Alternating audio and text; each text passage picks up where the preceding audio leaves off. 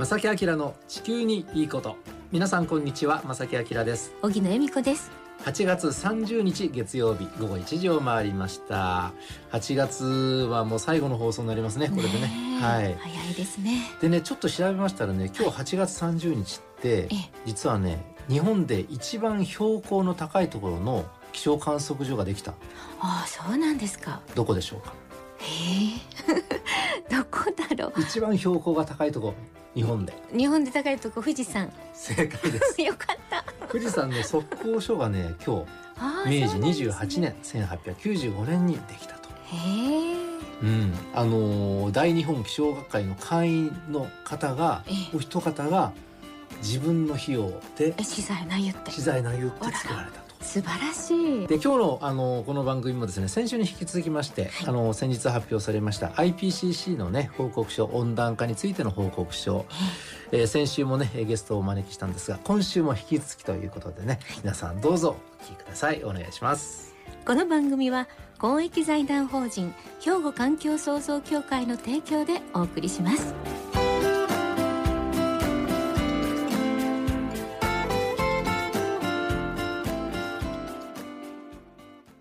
兵庫環境創造協会地球温暖化防止自然環境の保全再生子どもたちへの環境学習など皆様と共に身近な暮らしの中で地球環境を守るための取り組みを進めています。人と自然が共に生きる21世紀の豊かな環境づくりを兵庫環境創造協会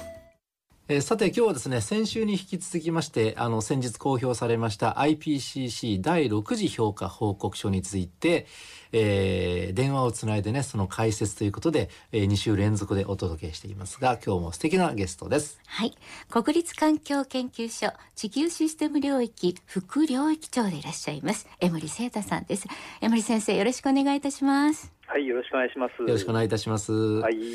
えー、まあ先週はそのね現状についてかな、ね、地球って今どうなってるのか、はい、でその影響こんなになってますよっていうお話をね、うん、あのその報告書の中身についてお話しいただいたんですが、ね、報告いただきました。はい。で、はい、今日も実はねめちゃくちゃ大切な、はい、じゃあこれからに地球はどうなるのかと、うん、で今後の二酸化炭素の排出量とまあまあそれに伴う気温の上昇などについてね。予測の部分の今日はねお話をお伺いしたいと思うんですが、はい、江森先生この報告書ではですねそのあたりはあのどのように今回は書かれているんでしょうか？あの、まあ、将来2100年までの、えー、見通しを考える上で5つのシナリオっていうのをまあ用意してます。はい、あのまあ、将来、人間活動によって、うん、えー、まあ、二酸化炭素をどれぐらい出すか、他の温室効果ガスもどれぐらい出すかって、まだ決まってないわけですけれども、はい、これをあのすごく抑えることができるかもしれないし、うん、あるいはすごく出しちゃうかもしれないと、うん、でまあ、その間、5つのですね、えーまあ、パターンを調べてみましょうということなんですよね。はい、あの低い方から言いますと、一番低いのが、えー、2050年ぐらいには世界の CO2 の排出量が実質ゼロになって、それからむしろマイナスの排出量になる。これはつまり大気中から CO2 を吸収する技術によって、えー、どんどんあの CO2 を吸っていくっていうことなんですけれども、で次に低いのが、はい、えー、2070、80年ぐらいに世界の CO2 の排出量を実質ゼロにして、うん、えー、まあ、それからマイナスになるようなシナリオです。うん、で、えー、っと3つ目がまあ真ん中あたりのシナリオで、えー、っとまあ、これは2100年までに実質ゼロに至らないんですけれども、はいその排出量はあの、まあ、緩やかに減少に転じるかなという感じ、うん。うん、で高いシナリオというのは、これからも、えー、CO2 の排出量が世界で増加し続ける、うん、えー、で一番高いシナリオっていうのがあってあの、まあ、すごいペースで CO2 が排出量が増えてしまうと、まあ、そういうあの5つについてですね、あのまあ、今回は調べたということになっています。はい、で最初のその抑えられる3つっていうのは二酸化炭素大気中の二酸化炭素をなくす方向吸収する、えー、技術が開発されてそれが運用されたらっていう条件ですね。そうですね。えっ、ー、と低い方の2つですね。あ低い方の2つか。はい、はあ、なるほど。これって技術的には可能な部分が多いんでしょうか？はい。技術的にはまあえっ、ー、とできなくはなくて、うん、あのまあ吸収っていうのはどうやってやるかっていうと、はい、あのまあ大規模に植林をやるっっていうのはまあ一つのやり方なんですけれども、もっとその工学的にやるにはですね、えー、今そのよくそういうそのシミュレーションの中に入っているのは、はい、バイオマスエネルギーですね、うん、えー、まあ、植物を育てて、うん、えー、そこからエネルギーを取り出すと、はい、でその時に CO2 が出てくるわけですけれども、はい、その CO2 は地中に封じ込めてしまう。CCS というふうに言うんですけれども、はい、えー、CO2 を地中にですね1000メーターぐらい穴を掘って、うん、えー、安定したその地層に封じ込めてしまうという技術があります。うん、でそれを組み合わせると植物が光合成するときに大気から CO2 を吸って、でその CO2 は地中に封じ込めてしまうので、はい、えー、どんどん大気から CO2 を吸収することができる。なるほど、はい、で一番そういう技術が進んで現実あの実用化始まってって一番いいシナリオが、えー、2050年までに実質ゼロになってその後は減っていくと。はい、はい、ただ、技術で CO2 を吸うっていうのをもし使ったとしても、はい他のところで出し続けたまま別のところで吸っても、うん、えー、それは世界全体で実質ゼロにするのは難しいので、うん、基本的にはその排出する方ですね、うん、えー、もう化石燃料、石炭、石油、天然ガスでエネルギーを作るのをもうほとんどやめて、うん、えー、再生可能エネルギーとかにあの全部変えていった上で、さらに吸収するっていうことですよね。ということですよね。はいでその場合には、はい、一番その低い2050年ぐらいに世界で脱炭素をする、はい、えー、場合には、まあ、1.5度ぐらいで、うん、えー、まあ、気温が気温上昇が止まると、うん、でまあ、これ今まで大体言われてた通りなんですけれども、はい、でその次に低い2070年、80年ぐらいに世界で脱炭素する場合には、まあ、2度より、えー、と少し低いところで、えー、温度上昇が止まる。でえーとその上のですねシナリオ以上だと、もう2度よりも超えてしまうわけですよね。うん、はい。えー、ですので、あのまあ、今世紀半ばから、まあ、遅くとも後半には、えー、脱炭素世界で脱炭素しなくちゃいけないということは、まあ、今まで言われてたこと、うん、まあ、パリ協定の時に認識されていたようなことと、うん、まあ、基本的には変わってないかなと思うわけです。はい、えー、ここで一曲お届けして少し江森さん休憩していただいて、はい、はい、まだまだ伺いたいことがありますので、はい、はい、しばらくお待ちください。はい、曲はハッピーエンドでアイアイ傘。はい、さて引き続きね江森先生に伺います。えーえーまあ、このその温暖化が与える、まあ、気候とか気象に与える影響この辺りはどのようなことが書かれていますか？あの当然ですね、はい、えー、そのまあ過去の傾向の、えーまあ、熱波が増えますと、うん、それから大雨が増えますと、うん、えー、でまあ、山火事が増えたり、うん、えー、まあ、強い台風とかですね、うん、であのまあ、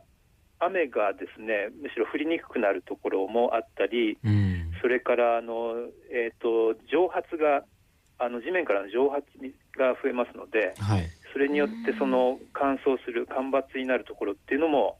えー、より激しくなってくるというようなことが、まあ、いろいろ書いてありますよね。なるほどね。基本的に地球っての存在する水ってもう一定で決まってて、はい、それがいろんな形で存在していてあの水、はい、水あの液体であったりそれから雲になってそれから水蒸気になってとか。で結局ですから水がどんどんどんどん地球の中で循環しているわけですよね。そうですね、うん、でこれ温暖化が進むとこの循環のスピードが速くなってとか、はい、そうですね、急激にあってとかそういう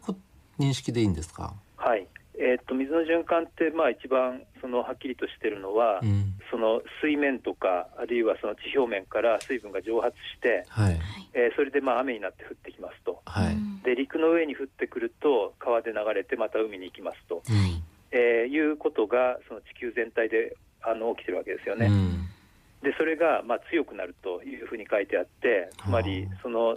地球全体で蒸発する水の量も増えるし降ってくる雨の量も増えると。うんえー、いうことです。ですから局的に蒸発が場所によって盛んになるとそこはもう乾燥化してしまうけれども逆に蒸発した水が地上に落ちて雨になるとこが例えばそれが地域ですごく狭いところに降ったら大雨になったり集中豪雨になったりそういうことですね。ということですよね。はい、あの他に例えばですねあの少し気になっているのは、えーついこの前ですねあの環境保護団体グリーンピースのインスタグラムを見てたらですねあの最近やっぱり海面海水面の上昇がきつくて昔は例えばツバルとか小さい島国だけが影響を出るんじゃないかって言われてたのが結構海沿いにある大都市も影響を受けるんじゃないかみたいな内容だったんですが、は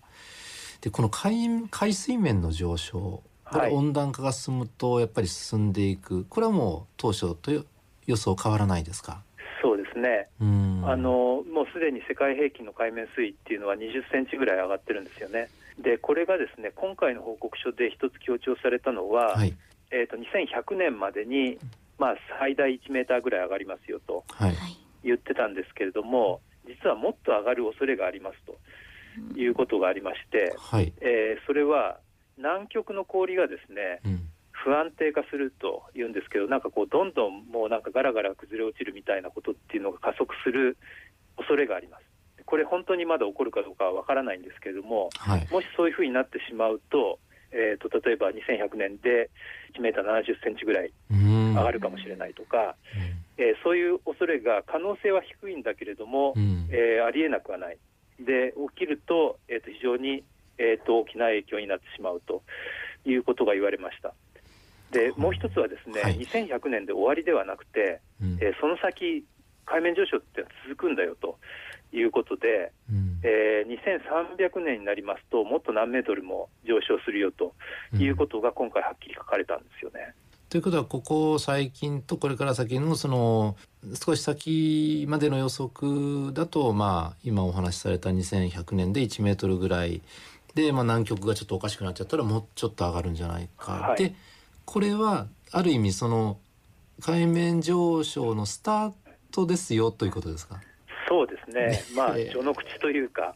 実はこの先数百年あの、あるいは数千年かけて海面上昇ってのは続いていくんだよということなんです。これでまあ、ですが、もちろん温度上昇を低く抑えれば抑えるほど、うん、そのまあ続いていくその上昇っていうのも低く抑えることができるので、はい、あのまあ、決してあの諦めないでいただきたいんですけれども、うんうん、ただあの、ちょっとそういう認識は持っておかなくちゃいけないのかなということですね。まあそのね100年後もっと先って、まあ、僕たちはもちろん生きてないですしね、はい、でも地球は地球今のままでやっぱり絶対残す当たり前のことだけど。その時のことをやっぱりしっかりと考える考えないっていうのはやっぱりすごく大事だし、はい、例えば江森先生今までその暮らしていた人たちっていうのはさ目目先の、まあ、利益であるとかね、はい、そういうのだけ追求していってゴミはその海にポイ捨てしても地球海でっかいから大丈夫だみたいなノリだったっていうことなんですけど、はい、これがやっぱりもうちょっとそれはやめましょうと。そうですね。うんいうことですよね。海のそのプラスチックごみにしても、えー、もう人間があの出したごみが2050年には魚と同じ重さにまで増えてしまうかもしれないと言われてますし、はい、もうどこを見てもですねやっぱり人間の影響っていうのがもう無視できないどころか、うん、えー、その非常にもう最大の変化要因になっているということをもうあの多くの人が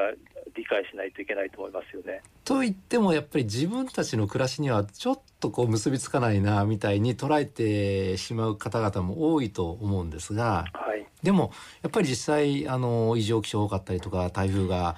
めちゃくちゃ強くなったりとかね、日本の近くで発生したりとか。うん、でこう、うん、それらにやっぱりその目先の危機というのかなこれにまあ備えなければいけないんですが、はい、この辺りについてなんかあの僕たちがこう行動するべきことのヒントみたいなことってこの報告書には書かれていたりしますか？あのこれからやっぱりその温暖化が進んであの50年に一度の暑さっていうのはこれからよりもっと短い周期で頻繁にやってくるようになるし、うん、10年に一度の大雨ももっと頻繁にやってくるようになるので、はい、まあ、やっぱりそのことを前提に、まあ、今までの常識が通用しないということを前提に、うん、えー、防災とか、暑さ対策とかっていうのを考えていただく必要がありますよね。で今回あの、まあ、特にあの日本に関係することでこう少しはっきり書かれたのは、台風の、えー、強いものの割合が増えると、えー、台風のあの発生自体はですね、えーまあ、減るっていう予測が多いんですけれども、えー、そのうちの強いものの割合が増えて、まあ、来ると、まあ、強いあののが来てるっていう、まあえー、と可能性が高い、でしかも勢力が、えー、と最大になる緯度が高くなるっていうんですけど、つまりその、えーと、よりその勢力を衰えずにあの発達しながら、えー、日本に近づいてくるような、あるいは上陸してくるようなケースっていうのがこれから増える、あるいはすでにそういう傾向が出ているっていうことが書かれています。うん。それは僕も毎日天気予報をしていて、これ、実感僕してます。うん。なるほど。あの、まあ、今回この報告書が公表されていわゆるその何でしょう科学的な視点からある意味こうしなさいよっていう指針がね出されたっていうふうに僕は思っているんですけども、はい、でこれを受けて当然実際じゃあどう行動するのかどういう対策を取っていくかっていうことがまあ多分これから大事になってくると思うんですけども、はい、そのあたりはどのような形で今後展開してされていくんでしょうか？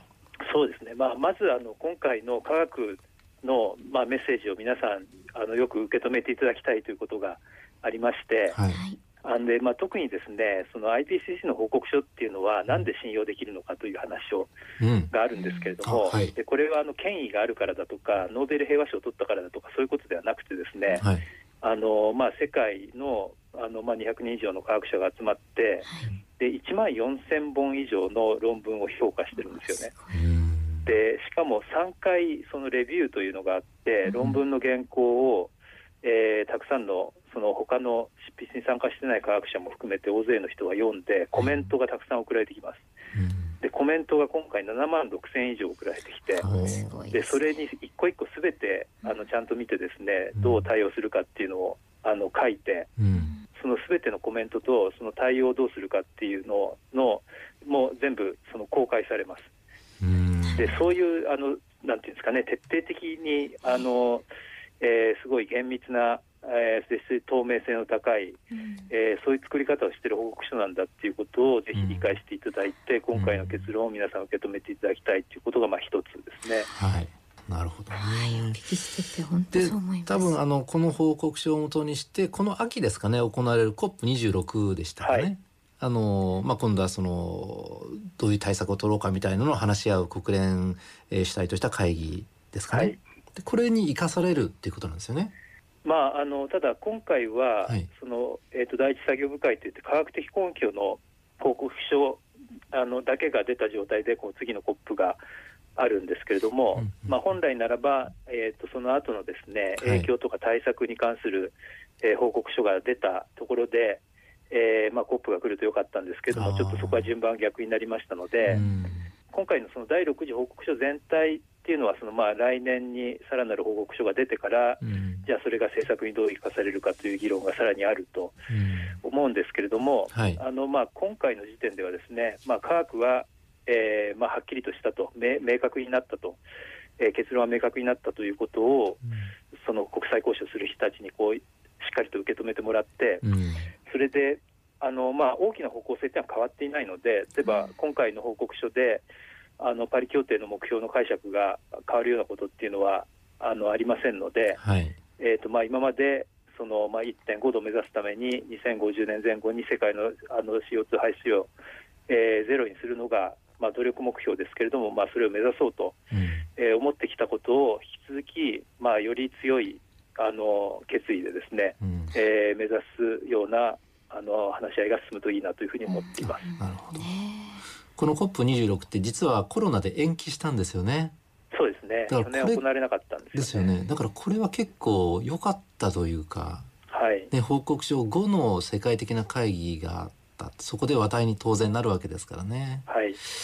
なるほど。まあ、このね、あの結果もまた、えー、詳しくこの番組でもね、お届けできたらと思いますが。すね、すみません、2週にわたりました江森先生。ありがとうございます。はい、どうもありがとうございました。詳しくありがとうございました。はい、また機会があればよろしくお願いいたします。はい、よろしくお願いします。はい、失礼いたします。ありがとうございました。本日のゲスト国立環境研究所地球システム領域副領域長でいらっしゃいます江森聖太さんをお招きしてお話をお伺いしました。兵庫環境創造協会地球温暖化防止自然環境の保全再生子どもたちへの環境学習など皆様と共に身近な暮らしの中で地球環境を守るための取り組みを進めています。人と自然が共に生きる21世紀の豊かな環境づくりを兵庫環境創造協会。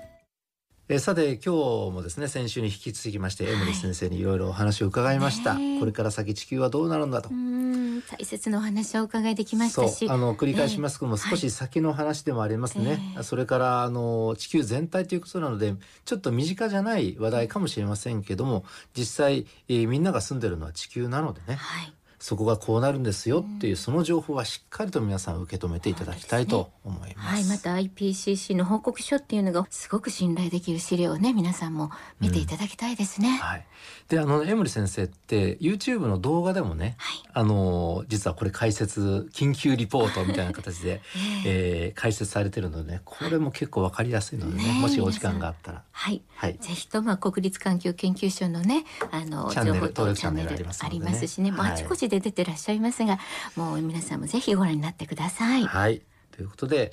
また機会がありましたらね、お招きしたいと思います。さてあの今日の番組の内容についてもそうなんですが皆さんお便りお待ちしております。あの毎月抽選で5名の方にね、はい、プレゼントもありますのでねぜひどしどしお寄せください。はい。えー、宛先はこちらです。おはがきお便りの場合は郵便番号650の8580ラジオ関西正木明の地球にいいことファックスでは078-361-0005メールではまさきアットマーク jocr.jp こちらまでお寄せください。ということで正木明の地球にいいことは今日はこの辺でお別れいたします。ご案内は正木明と荻野恵美子でした。それではまた来週。さようなら。この番組は公益財団法人兵庫環境創造協会の提供でお送りしました。